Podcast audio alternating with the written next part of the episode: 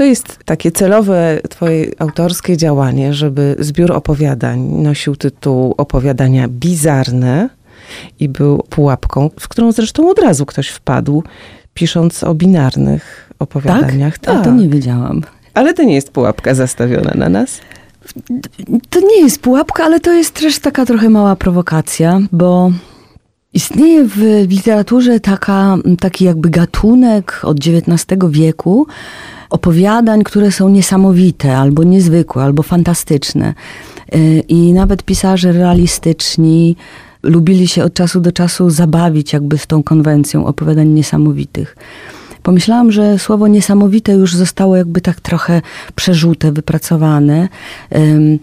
Zajęła się tą niesamowitością też psychoanaliza i te, te, to, to, to, to, to słowo niesamowite trochę jest już takie anachroniczne. Wydaje mi się, że bardziej pasuje do tamtych innych czasów. Natomiast mm, Zawsze mi brakowało takiego słowa w polszczyźnie, które by opisywało coś, co jest dziwaczne, dziwne, yy, zabawne, śmieszne, cudaczne. I Francuzi to mają. I Francuzi to mają. Mają to Anglicy i w ogóle to jakby w tych zachodnich językach yy, fajnie funkcjonuje. Pomyślałam sobie, yy, co będzie, jeżeli to, jakby sprowadzę to słowo do polszczyzny, bizarne, czyli coś takiego, co jakby wykracza trochę poza taki horyzont y, y, normalności, mainstreamu. I wydało mi się, że mm, ta kolekcja opowiadań, które są oczywiście różne, bo tak to bywa z antologiami opowiadań, ze zbiorami opowiadań, że, że one w jakimś takim tylko ogólnym sensie nawiązują do siebie, że to będzie dobry tytuł. Sprowadziłaś, wprowadziłaś, wymyśliłaś też parę innych słów do języka polskiego. Nie ma czegoś takiego jak somologia. Nie ma takiego, ale ja to lubię tak wymyślać. ale też egoton, egon, egoton. prawda? Emofejki. E, emofejki, tak. No ale to, to cała, to jest cała przyjemność w, w pisaniu, w używaniu słów, bo w końcu to przecież do tego się sprowadza, że jednak w słowach to wszystko opowiadamy, w języku. Ale to z łatwością przychodzi, przychodzi słowo, a nie, najpierw przychodzi historia. pojęcie, które domaga się nowego określenia. Ja myślę, że pewnie będziemy jeszcze o tym mówić, że żyjemy w takim tak szybko zmieniającym się świecie, za którym też nie nadążamy, ale też język nie nadąża i domaga się takich nowych słów. I właściwie jak się obejrzymy wstecz, to w ciągu 10 lat pojawiło się mnóstwo różnych nowych słów, głównie związanych y, z technologią i z, z całą kulturą internetu. Mm, ale też są inne sfery, które te domagają się innego nazwania, nowych pojęć, nowych słów, więc jakoś musimy za tym nadążać. I Olga Tokarczuk proponuje auto, auto. Auto, auto, tak, na, na te autonomiczne pojazdy, które zresztą, jak się okazuje, wcale nie są takie bezpieczne i stawiają mnóstwo pytań przed nami, takich moralnych też, prawda? Wynalazek. Wsiadłabyś do czegoś takiego? Myślę, że tak. Ja prawdę mówiąc już się nie mogę doczekać, kiedy będą auta, auta. I zasnęłabyś? Zasnęłabym, y, ufając, że y, sztuczna inteligencja może mnie poprowadzić bezpiecznie. Czyli ty nie jesteś podróż. takim typem człowieka, który lubi mieć wszystko pod kontrolą i na przykład nie korzysta z automatycznej skrzyni biegów, bo woli sam wrzucać? Tak, nie, nie korzystam. Jeździłam kilka, y, kilka razy takim automatycznym samochodem i trochę się ma poczucie, że y, jest się za bardzo zależnym od, od, od jakiejś mechaniki. No to w takiej sytuacji jak możemy mówić o tym, żeby wsiąść do samochodu i zawierzyć mu nasze życie i życie innych? No też się skonfrontować z taką potrzebą bycia bezpiecznym, powierzenia się. To są, wiesz, ludzie nie są... Yy, takimi istotami, które są konsekwentne. I myślę, że to właśnie z tego się bierze też cała, cała nasza taka niesamowita kreatywność jako gatunku, który nieustannie zaprzecza sam sobie, mm, poszerza granice, przekracza te granice. Zadałam sobie pytanie, wychodząc od tego tytułu. Co mnie dziwi, tak? Mhm. co mnie śmieszy i co jest dla mnie niezwykłe?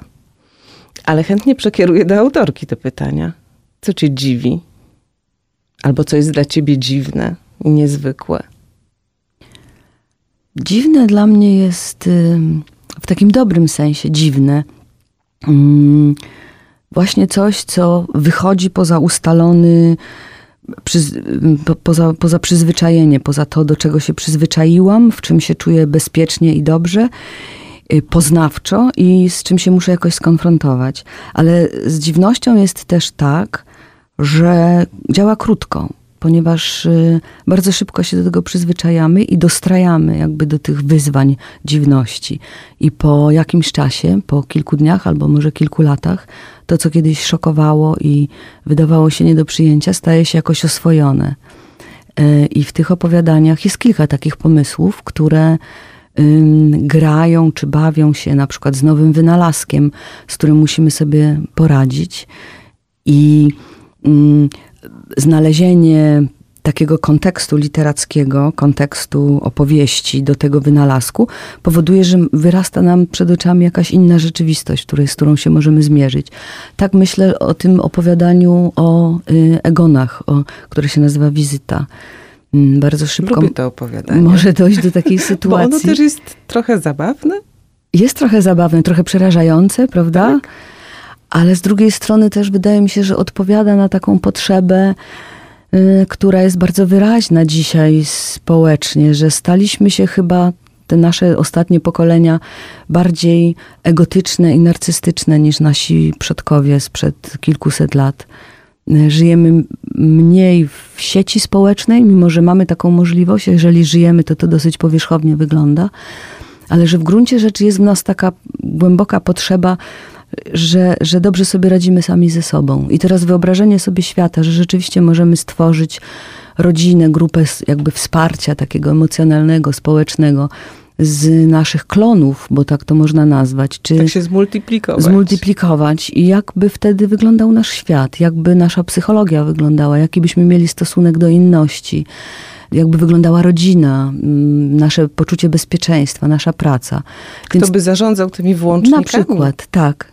Nad tym się zastanawiałam. No, alfa, ten, ten, ten oryginał, prawda? I to jest też takie pytanie, które się jeszcze w biegunach pojawiło.